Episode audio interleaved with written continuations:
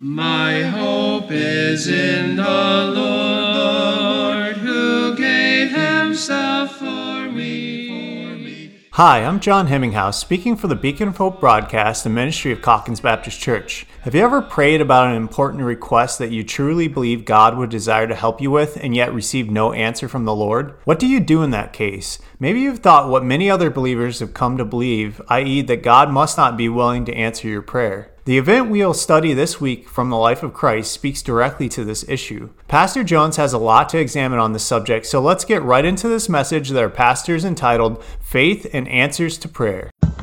Have you ever got excited about something but got discouraged to the place where early on you were uh, tempted very highly to abandon your dreams? I think many of us have felt that way. Interesting story. I don't think it's quite uh, true, but uh, former heavyweight boxer James Quick Tillis uh, is a cowboy from Oklahoma who fought out of Chicago in the early 1980s. And as he would say it, he remembers the first day in the Windy City after his arrival from Tulsa. Quoting now, he says, I got off the bus with two cardboard suitcases under my arms in downtown Chicago and stopped in front of the Sears Tower. I put my suitcases down, I looked up at the tower, and I said to myself, I'm going to conquer Chicago. When I looked down, the suitcases were gone. Now, again, I don't know how accurate James was being at that point, but I will say that um, our faith is a lot of times like a balloon. It can grow quickly, but it can also easily be popped. And so we're coming to, I think, another very unusual circumstance in the life of Christ involving a demonically uh, um, possessed young boy the, his nine disciples who were um, uh, besides Peter, James, and John, who were with Jesus up on the Mount of Transfiguration, they're just coming down. So the, the other nine disciples are involved in this. And a group of Jesus' enemies, the scribes, were there as well. And uh, we really can see some lessons on the issue of faith and of seeing God answer prayer and uh, also of the really priorities we ought to be having in the as we go through our lives uh, trying to serve the Lord. And so, before we get started, let's ask God's blessing upon His Word. I'm in Mark chapter nine. The incident is found in verse 14 to 29, and I've entitled it "Faith and the Healing of a Boy." Father, bless us as we look into Your Word. We know that um, that it is instructive for us. It's meant for us to learn from, to see our Savior, to grow from, and to try to imitate His attitude, His thoughts, what He's, how He approaches things. And so, Lord, we ask for your help. I ask for your help as we look into your word. Give us understanding of it and how it will apply to our lives even this day. In Jesus' name, amen. What this story starts out with is a sad dispute. Now, what's been going on is Jesus and Peter, James, and John have been apart from the other nine. Jesus took them up on what we call now the Mount of Transfiguration. And of course, it's named for what happened there. But Jesus took them up there uh, to have really a time of prayer. And of course, during that time, the disciples, as I can attest to, it's easy to do, they fell asleep and while they were asleep, uh, Moses and Elijah appeared on that mountain with Jesus, talking to him about his future uh, sacrifice on the cross that he was going to accomplish in Jerusalem. And while that conversation was going on, Jesus now is taking on glorified form. He's like transfigured. His, his, his garments are extremely white. He's giving off light, like the light of the sun. And when the disciples awakened to this, um, this was quite a quite a thrilling and yet challenging thing that they saw. Now, Jesus and Peter, James, and John are coming down off the mountain, and so that's where we run into this next account. In Mark chapter 9, I'm starting, starting at verse 14. And when he came to the disciples, this is Jesus now, he saw a great multitude around them and the scribes disputing with them. That would be the other nine disciples who were not with Jesus. Immediately, when they saw him, all the people were greatly amazed and running to him greeted him. And he asked the disciples, What are you discussing with them? So we have what I would call a sad dispute. The, there are men arguing. And who's carrying on the argument is Jesus' nine disciples uh, and also the religious leaders, uh, the scribes, they're considered like lawyers, uh, students of the law, uh, and be God's law, the old the Old Testament first five books, and so they're having this dispute. while this is going on, though, that little boy is suffering.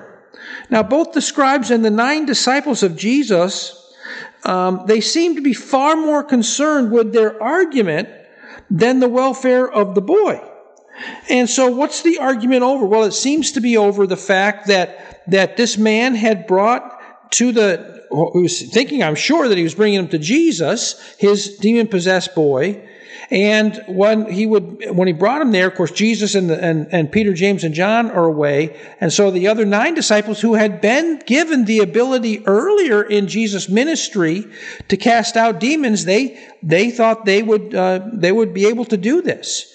And so, like a balloon, their faith is, is expanded. They believe they can help this, this young fella. And, but when they tried, nothing happened. And so, evidently, the scribes are questioning them as to, well, what are you doing wrong? Or does this, is this really, does Jesus really heal people? Whatever they were saying. There's now, we've forgotten about the boy that's in trouble, and we're, we're just entering into this dispute. So, it's definitely a sad dispute. Now, the next thing I want you to notice is, is a very difficult problem here.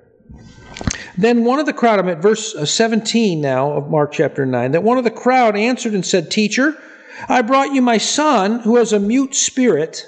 That would be a spirit that was causing him to, be, not be able to speak. And that, and worse than that, listen, listen on. It says, Wherever it seizes him, it throws him down. He foams at the mouth, gnashing with his teeth, and becomes rigid.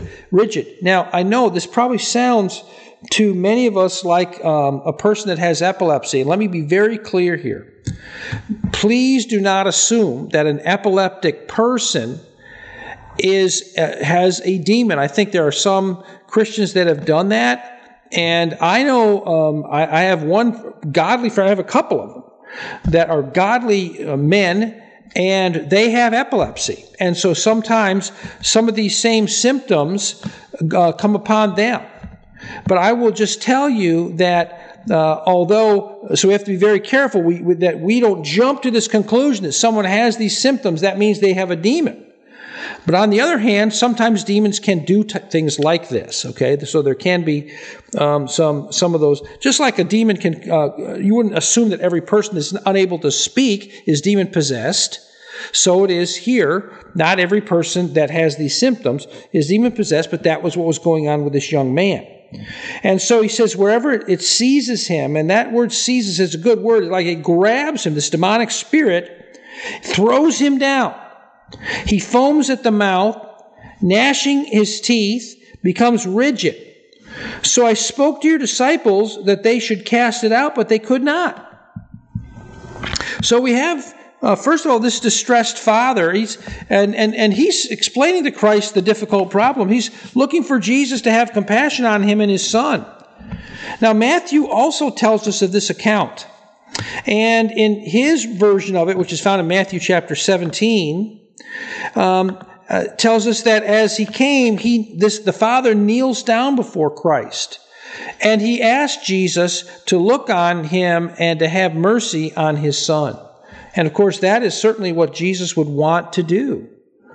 So his son is, in this case, demon possessed. He also, Luke also tells us about the same account in chapter 9 of his book. And in that uh, particular account, Luke adds the detail that this was his only child. And so the man is bringing his only child to Christ. His only child is demon possessed. Can you imagine the horror that this man would have uh, trying to raise a child and and here this child uh, is is just seized by this demonic spirit and and all of these terrible uh, symptoms that come from that. And so we need to see this distressed father, but we also need to think about the troubled boy. Um, and, and let's think about him for a minute. How sad a situation was it for this child? The father asked Jesus to look on his son, so let's do the same thing. uh, let's see the gospel writers, uh, what they say, because again, we have different gospel writers writing about this same incident, and just like you would have if you had a crime scene and you came up to the, maybe it's an accident, all right? And you came up to three different people, maybe standing on three different corners of a, of a four corner intersection.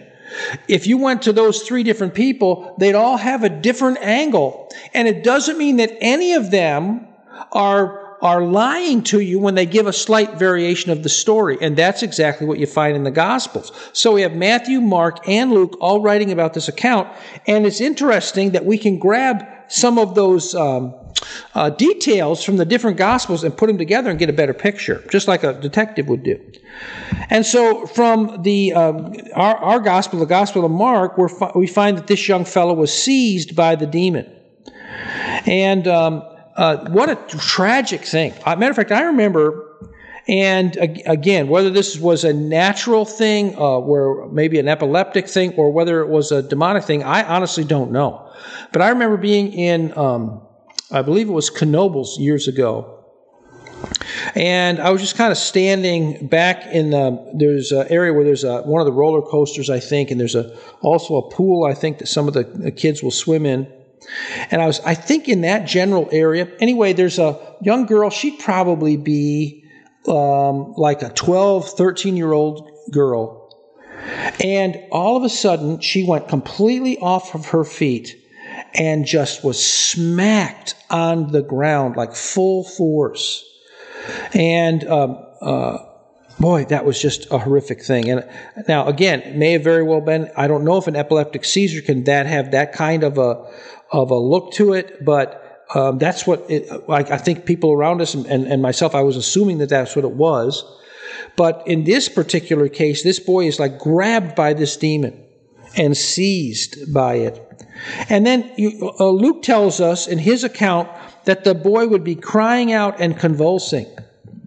Um, we're also told in Mark's account that he was being thrown down by the demon. And the Greek word where he says tears uh, seems to carry the idea of being thrown to the ground, uh, much like what I saw with that girl. Now, um, and then it does seem like he goes into an epileptic seizure. Now, again, please understand, there are many good and godly people that have epilepsy, but this boy, the demon was evidently putting that those symptoms on him, including foaming the mouth, gnashing of his teeth, and becoming rigid. And Luke then adds that he is suffering even at the end. What it means by this is, listen to Luke's statement, it departs from him with great difficulty, bruising him. So this demonic spirit not only would injure the child and then give the child these terrible symptoms, but then he would uh, really um, not leave him without, um, uh, in some sense, give, giving him, bruising him, giving him great difficulty. And so the boy is troubled here.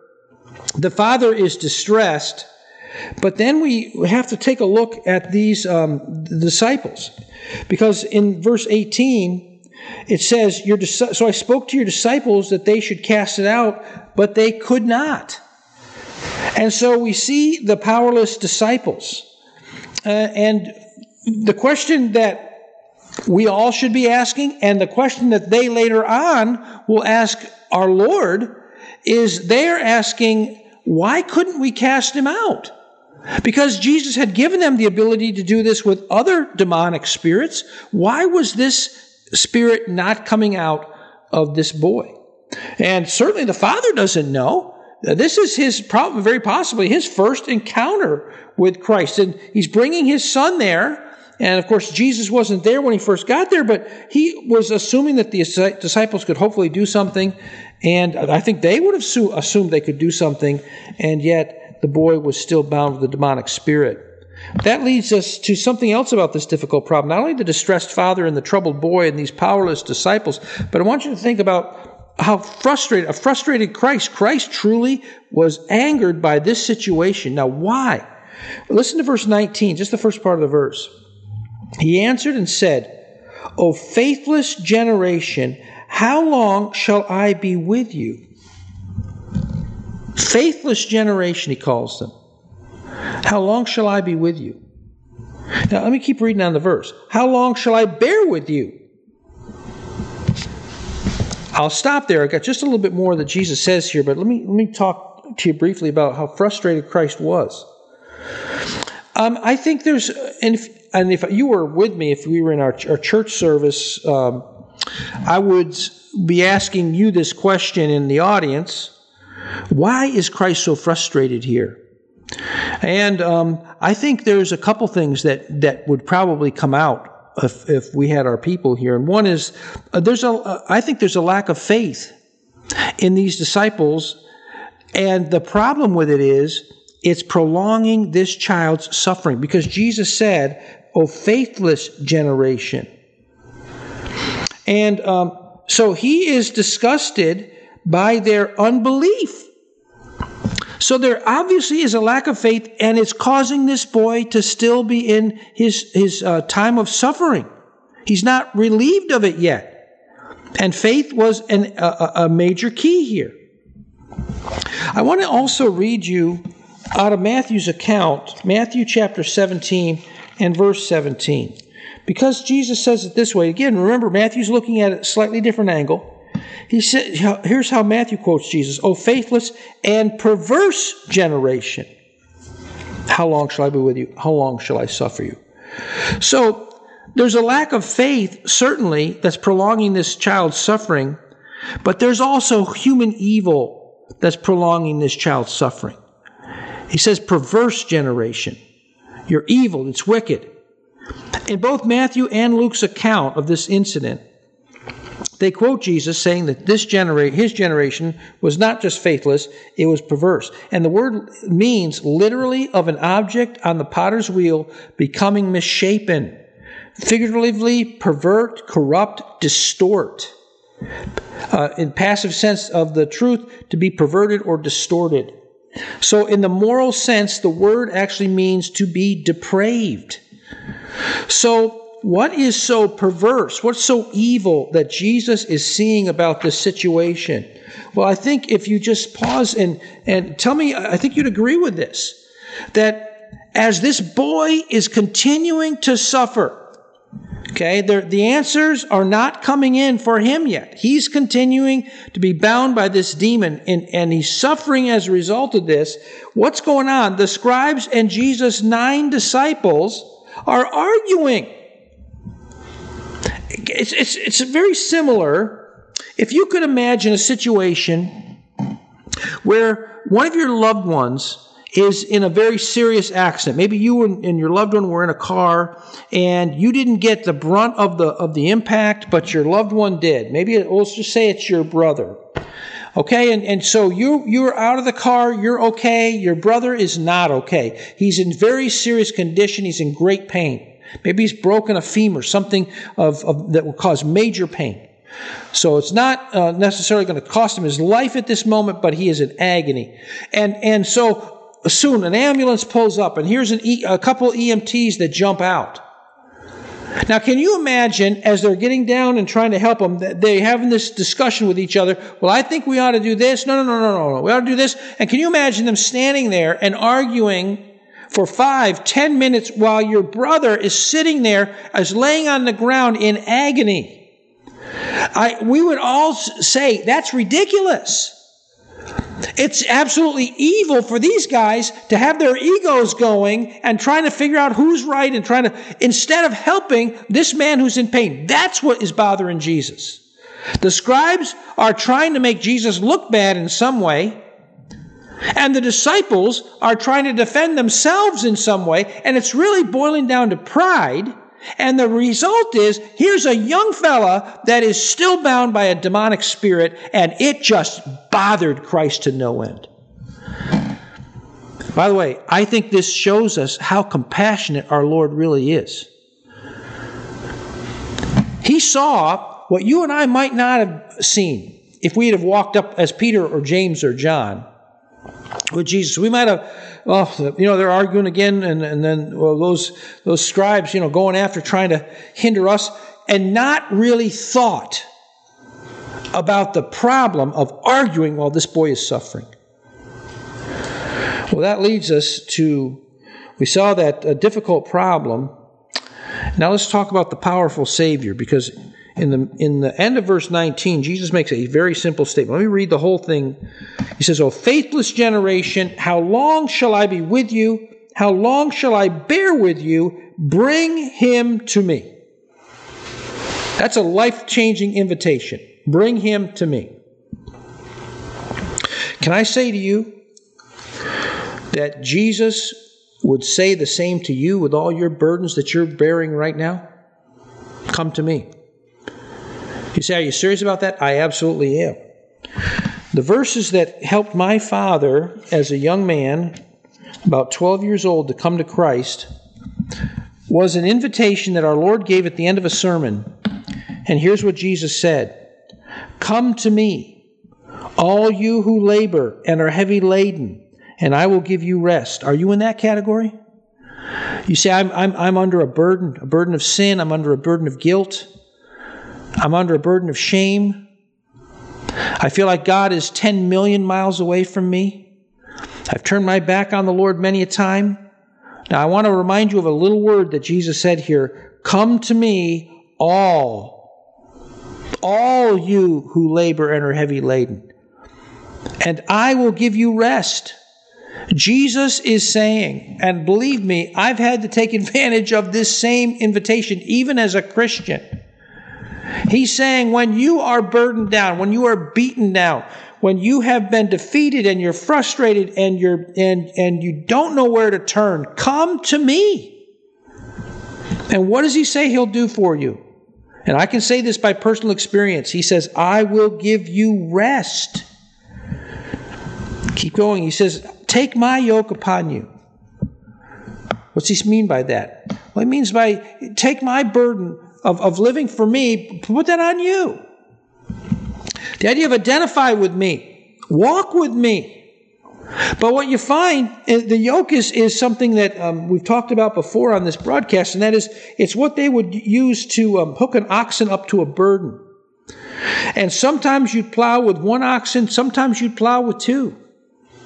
And what Jesus is saying is, I'm willing to pull the load with you. Yoke up with me. So it's not just, well, okay, I'll forgive you. Get out of my sight. I'll see you when I get to heaven and maybe when I'm less angry with you. He is literally saying, come to me.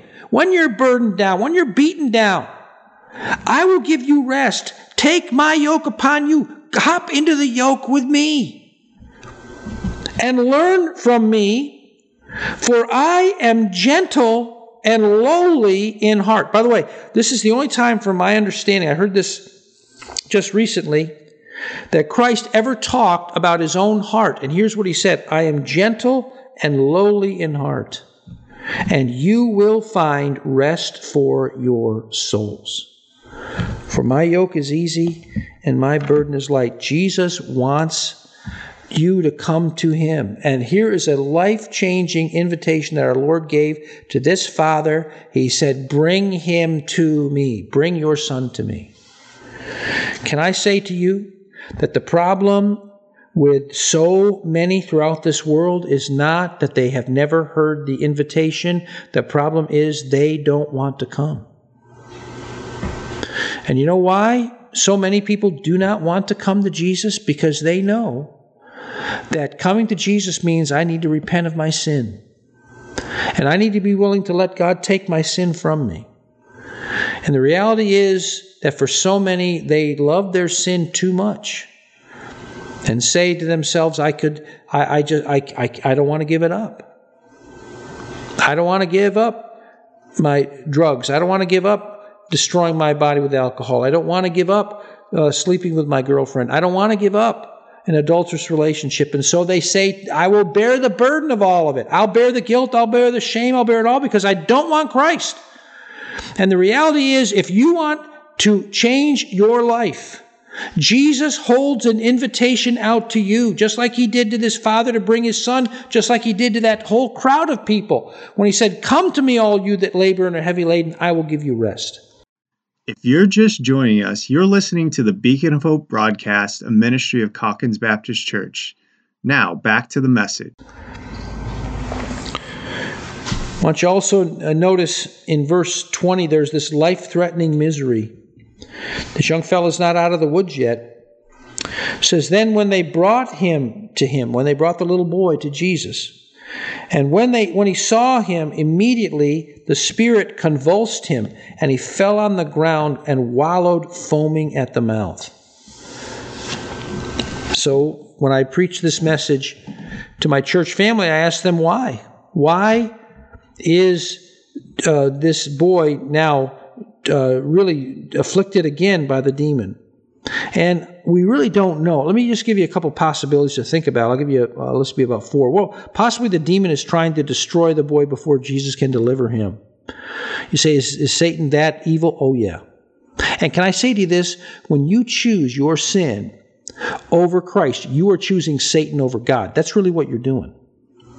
That's who the that's who the author of sin is. That's the devil.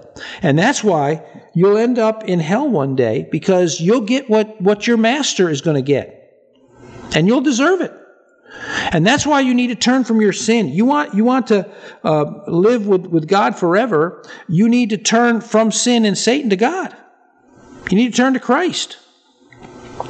And so this demon may very well have been trying to destroy the boy before Jesus could deliver him. Or it could be also that the demon is frustrated by what he knows is about to happen. And that is, he's going to be thrown out of this boy. The third possibility is he's trying to keep the boy from Jesus in some way, although I think that's pretty foolish, probably not likely. Number four, he could be trying to inflict some final suffering before the boy is freed from his torment that he's been giving him for so long, and I think that is very likely. So we see this life threatening miseries. This demon is tearing him and, and giving him at least one last um, uh, amount of suffering. I want you also to consider what I'll call the super intense bondage that this young fellow had. Verse 21. So Jesus asked his father, How long has this been happening to him? And he said, From childhood. Can you imagine that? From childhood. Right from the when he's just a little squirt. Now I'll go on. And often he has thrown him, this is the demonic spirit, has thrown him into both into the fire, into the water to destroy him. So can you imagine being a father? You're walking on a, by a calm lake, and all of a sudden your boy is thrown into the water and you have to rescue him? And he could have been convulsing and going through whatever else the demon was doing to him when you're trying to rescue him. Can you imagine you're going by a fire? I, we just had a a, a little cookout in our yard for our assistant pastor. He's got five, five little ones. And um, boy, one of the little ones started getting close to the fire. And, and you know, as an adult, you think, "Whoo, I got to be on alert here." And and his little foot slipped a little bit, and he started to go. And uh, I'll tell you what, we got up as quick as I could, grabbed the little guy, and uh, thank the Lord he wasn't burned. But can can you imagine being a, a, a father? And of course, in that uh, society, anytime you need to get warm, you don't have coal, you don't have electricity, you don't have any of that. So, so you're using fire. And it, it seems to have happened maybe more than one time where there's a fire and all of a sudden the boy is thrown into that fire. That's what I call super intense bondage. Because of the length of time, this would indicate the child probably knew nothing of normal life without this demonic oppression and also the severity of the attacks. Um, the demon is attempting to drown him, the demon is attempting to burn him. Now, there's also in this uh, uh in this account this this a, a faith impact principle, and you see it in the in the next uh, interaction between Jesus and the Father. They're they're standing there. This the, Jesus is just asking a couple questions about the boy, and the man said, you know, he's been thrown into the fire, he's been thrown into the water to destroy him. But then he, the man concluded with this. I'm in the bottom of verse 22. But if you can do anything, have compassion on us and help us. Now, what we see here is the father's small faith. And this could have been one of the problems of getting the boy healed in the first place. You'll notice that he doesn't, like some people would come to Jesus like the leper um, in, in um, comes to Jesus and he says, Lord, if you will, you can make me clean. I know you can do it. I just don't know if you will do it for me. Now, the centurion, would say when he wants his servant healed, Lord, you don't even need to come to uh, my house. Just say the word, and my servant will be healed. Now, those are people who really have faith. But this man is showing us he really doesn't have a lot of faith. Maybe he'd been told about Jesus. Very possibly he may never have seen him before, but heard that he'd done many miracles. So what's his statement? Well, if you can do anything, then have compassion on us and help us. He obviously doesn't have a lot of faith.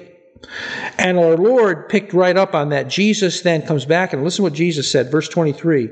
Jesus said to him, If you can believe, all things are possible to him who believes. So Jesus throws that one right back in his court. The Father really is expressing a very small amount of faith. If you can do anything, and Jesus says, No, it's not if I can do anything. He's saying, Here's, here's what you need. If you can believe, all things are possible. Now, I do like the dad's response. The first one I don't because you know he's he's well he's just being honest. That's how he is. He doesn't he's not sure that Jesus can help him. But in in response to Jesus' challenge, if you can believe all things are possible, the father says this. Verse 24, immediately the father of the child cried out and said with tears, Lord, I believe, help my unbelief. I like that. What's he saying? He's saying, Lord, I believe you can help me. But I'm not sure I have enough faith. I have a, a certain amount of it, but I don't know if I have enough. Would you help my unbelief? I've been there. I definitely been there. Remember a number of years ago when we were building our our what we call our family center, the Beacon Family Center. We um, had made a decision. I felt led of the Lord um, several years before we decided to build that building that um, that I didn't feel like the church should go into debt. You know, you never know what's going to happen in the economy.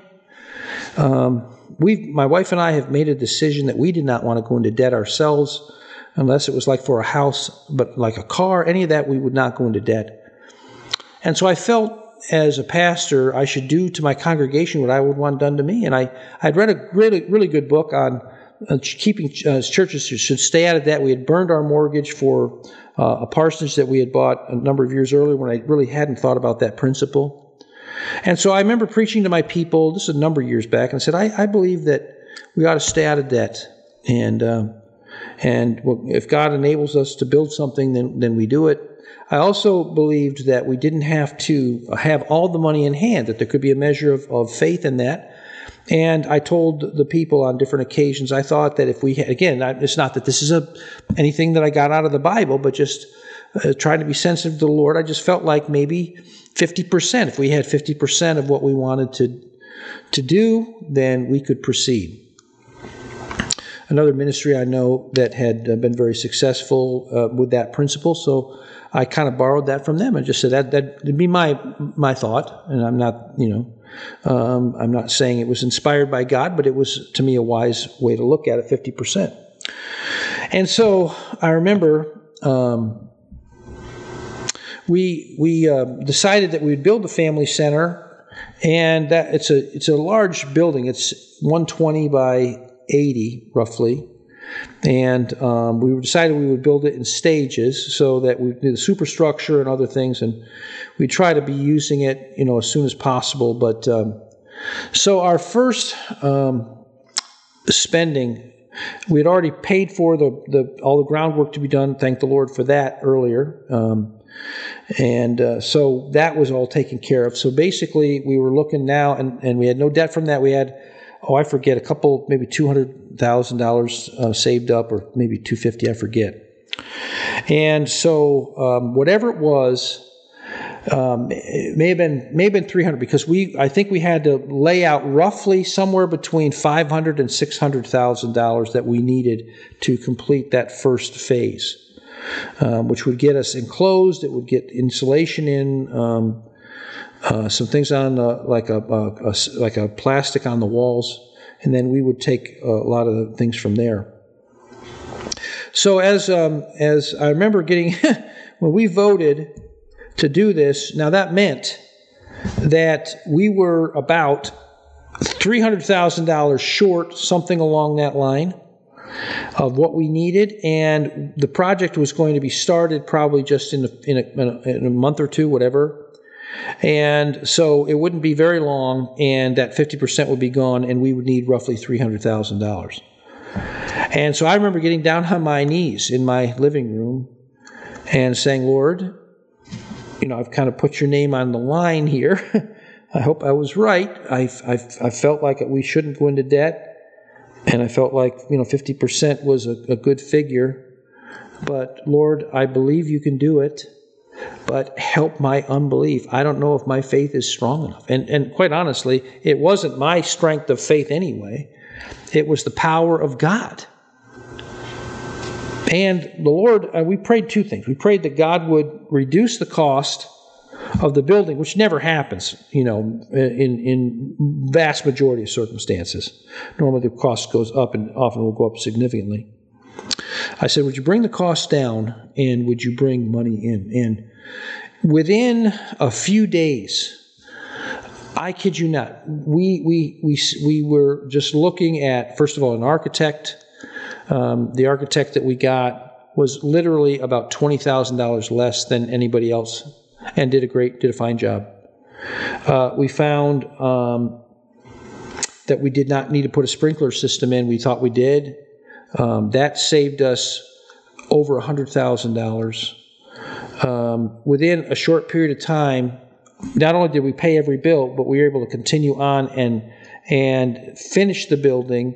And we actually uh, ended up receiving in between gifts that were given and uh, savings that we had. It was close to five hundred thousand dollars that God saved us in that building and we use it um, to this day.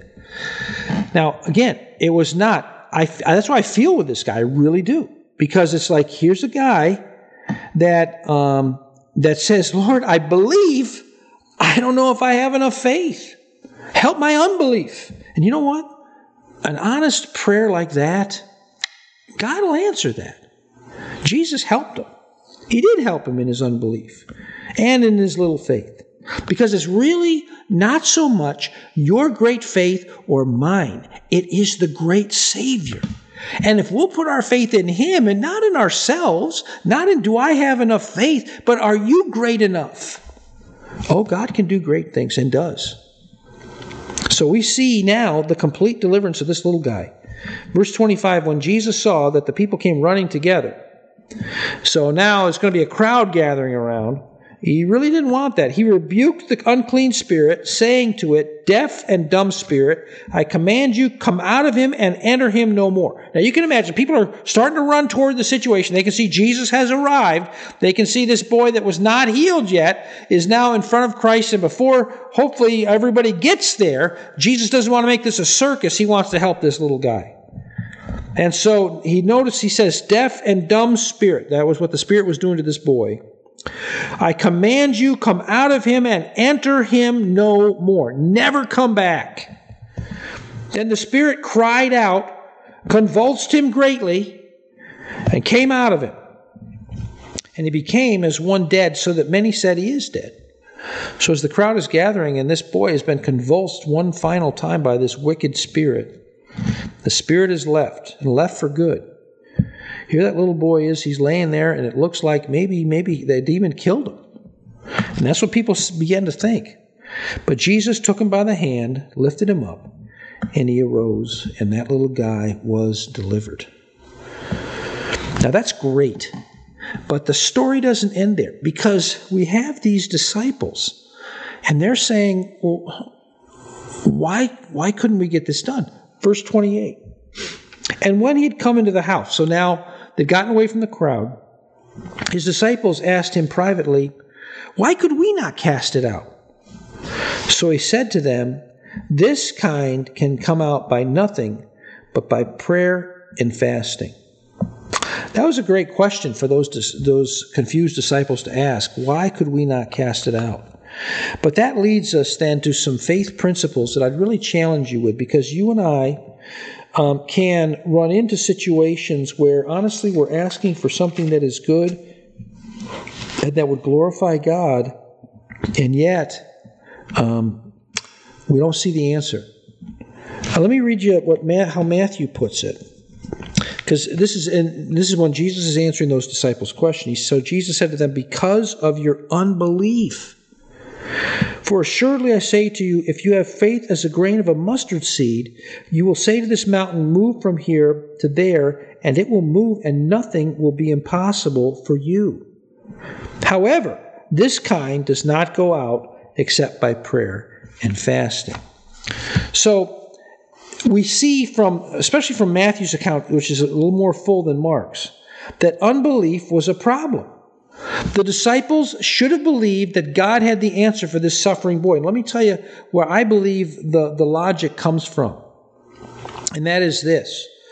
Okay, has God brought a person with a genuine need in front of me? And the answer is yes. Okay? The boy has a genuine need. And does the father and the son, as far as we can tell, want help? And the answer again would be yes. So when the help does not come, do I just assume, well, God must not be powerful enough on this one? No. That's why Jesus was upset with their unbelief. They were to assume that if God sent them that problem, let's be honest, God certainly was allowing this to happen. And in his providence, he sent that father and son to those nine disciples, and he expected that they would do something about it. You say, well, well, they tried. Yeah. So what happens if when you try to do the right thing that is clearly in the will of God and nothing happens, what do you do then? Do you just assume that God in some way isn't able to do this and start arguing with those who are criticizing you? No.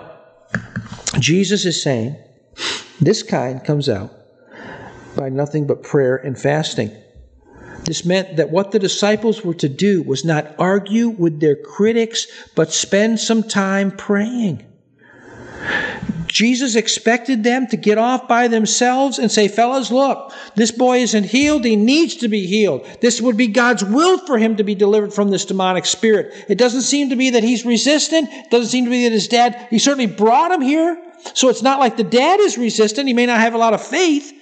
We need to beseech God on this. We, we can't give up on this. This boy matters to God. That's what Jesus expected. He expected them to pray more about it. He even expected them, if necessary, to fast about it.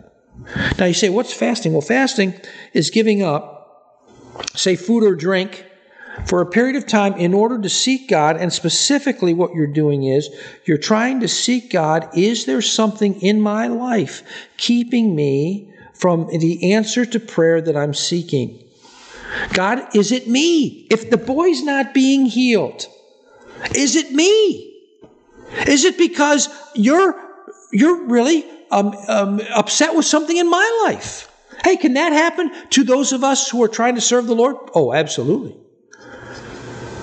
Who knows? Maybe God would point out, uh, well, there's a, a, person over there, and, and, and you don't have a you have a, a, a bitter spirit toward them. Here's a situation over here. You were unkind to a person. You've never made it right. What might God put His finger on if we said to ourselves instead, well, I guess God's not able to handle this one, or we can't figure out why, we're just going to have to let that one go. Well, instead of doing that, saying, look, this is God's will. This kid is not supposed to have a demon the rest of his life. They brought him to us for help. God, what is going on? Why are you not answering? Is it I? Is it me? Am I the problem? Sometimes prayer and fasting is necessary to seek the Lord. And Jesus expected that instead of defending themselves, even if they thought they were defending him, and getting into an argument like like two EMTs over a, a, a, a broken man, stop it and help. And if you don't have the power in yourself right now to help that guy, then seek God's help for it. Seek what, what's going on with the Lord. Well, what do we conclude from this? Well, the world is full of suffering people, is it not? We also see that God cares about those who are suffering. I mean, Jesus was angry with these men, with his own disciples. He's angry with them because they're not, they're forgetting the kid that's suffering. That shows us God's heart. God has a heart for those who are suffering. And if you're suffering right now, and I'm talking about again the, the guilt of sin and the, the fear that comes from from um, from the from the devil and from doing wrong. May I tell you that God cares about that. He wants you to be delivered. Third thing we'd have to conclude is there are many problems that are far too, too difficult for us, for those of us who are God's servants. Now, let's remember these are the future 12 apostles. Well, not, not Judas, but the other 11 of them and now Peter, James, and John, they're, they're three of the leaders. They're, they're with Jesus, but still you, you would have eight godly men who will, who will go out and serve the Lord the rest of their lives. These are, these are good and godly men. But there are many problems that are too difficult for us. All spiritual problems are way beyond us. We must know God's truth as God's servants. We must speak God's truth. We must live out God's truth. And the person we want to help must follow God's truth. Again, many times it's not the it's not the, the fact that people don't know where they can get help or they sometimes don't even know what they need to do to get the help. Problem is, many times they don't want the help. And the key to solving any spiritual problem, this is my conclusion number four, is to get people to Jesus. Bring him to me, the Savior said. Bring him to me. Some spiritual problems, number five, are more severe than others. Severe spiritual problems are often seen in the length of the bondage and the severity of it. And this little boy had both. He had a long time bondage. It was very sincere, very severe. Conclusion number six we must believe that God is more powerful than sin or Satan. And I tell you, folks, although all of us, you know, who are Christians, we'd write down, if you were asked on a question on a test, who's more powerful, God or Satan? Well, we'd say God. Uh, we'd think, oh, that's an easy one. But I will say to you that there's a difference in what we say we believe and what we really practice. And we can come to a place, well, this guy's just, he's just too far gone. Oh, really? So God can't pierce that person's heart. Now I'm not saying again, there's a there's an element where we as humans have to make choices. But I will tell you that God can and often does pierce the hardest hearted people. We must believe and consistently believe that God is more powerful than sin or Satan. Conclusion number seven faith is a huge key in the work of God. We see that Jesus is saying, Oh, faithless and perverse generation. He expected his disciples to continue to believe that he could heal that boy and that they could heal that boy through God's power. Hebrews 11:6 says without faith it is impossible to please him and the him there is God. It's impossible to please God. For he that comes to God must believe that he is and that he is a rewarder of them that diligently seek him. Faith is a huge key in the work of God. Conclusion number 8. Jesus expected his disciples to persevere when the boy was not healed immediately. He did not expect them to back away. He expected them to continue to believe and to seek the reason why the boy was not healed yet. And I just think, again, I, I whether it be my own ministry or, or, or countless other ones across this world and down through the generations, where there's a case and it just seems too hard and we, we yeah, we prayed about it and we, we, we thought about it, but nothing happened and we moved on. And that is not what the Lord wants.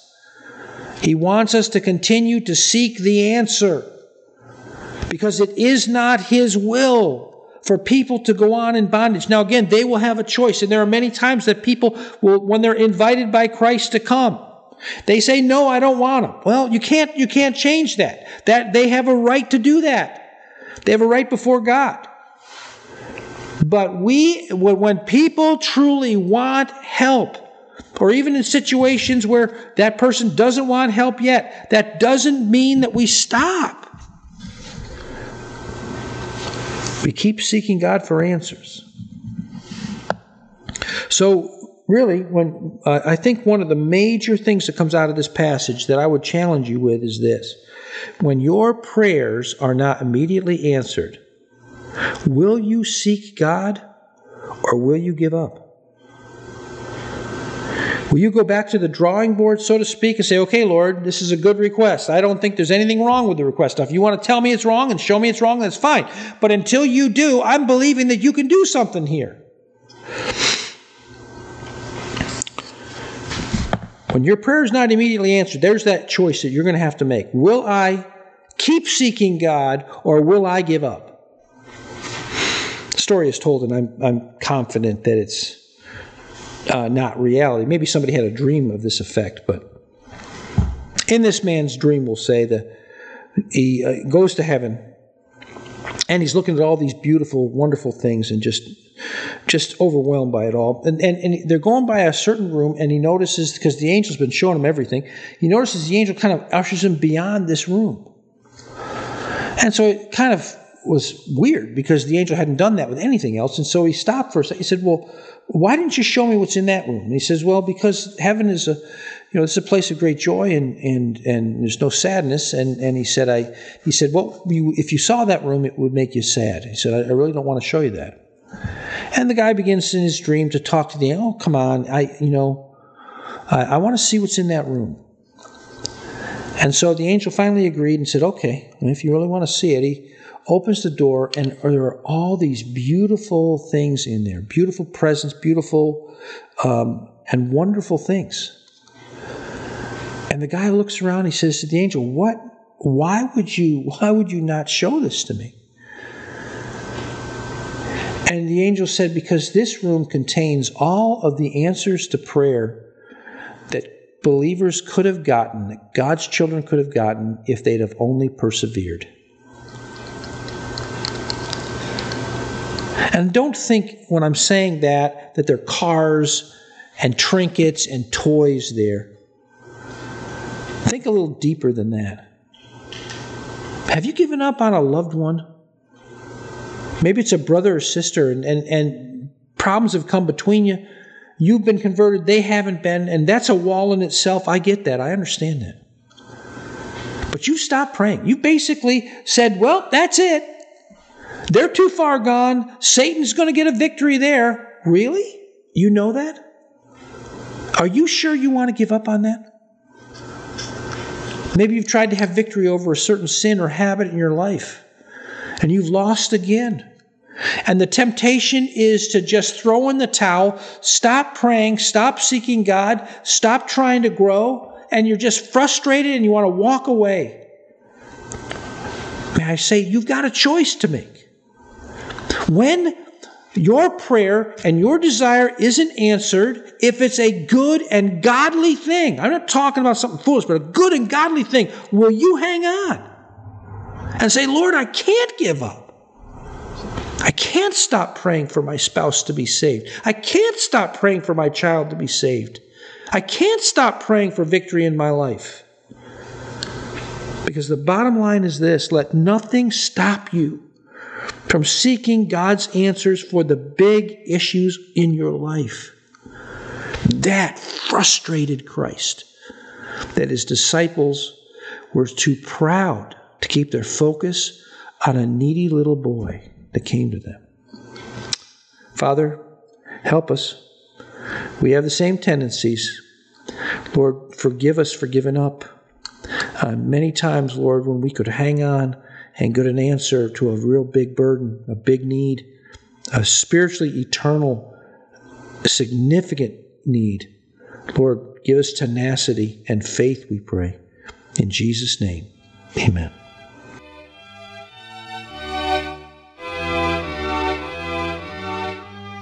If you would like some spiritual help like counseling or prayer, you can email us at help at calkinsbaptistchurch.com. Calkins is spelled C-A-L-K-I-N-S. Again, that email address is help at calkinsbaptistchurch.com. If you'd like to listen to this message again or send it to a friend, the link to this podcast is at radiobold.com slash calkinsbaptist. As we leave you today, we pray that this broadcast has been a beacon of hope in your life to point you to the light of the world, Jesus Christ. May God's richest blessings come upon you. Thanks for listening.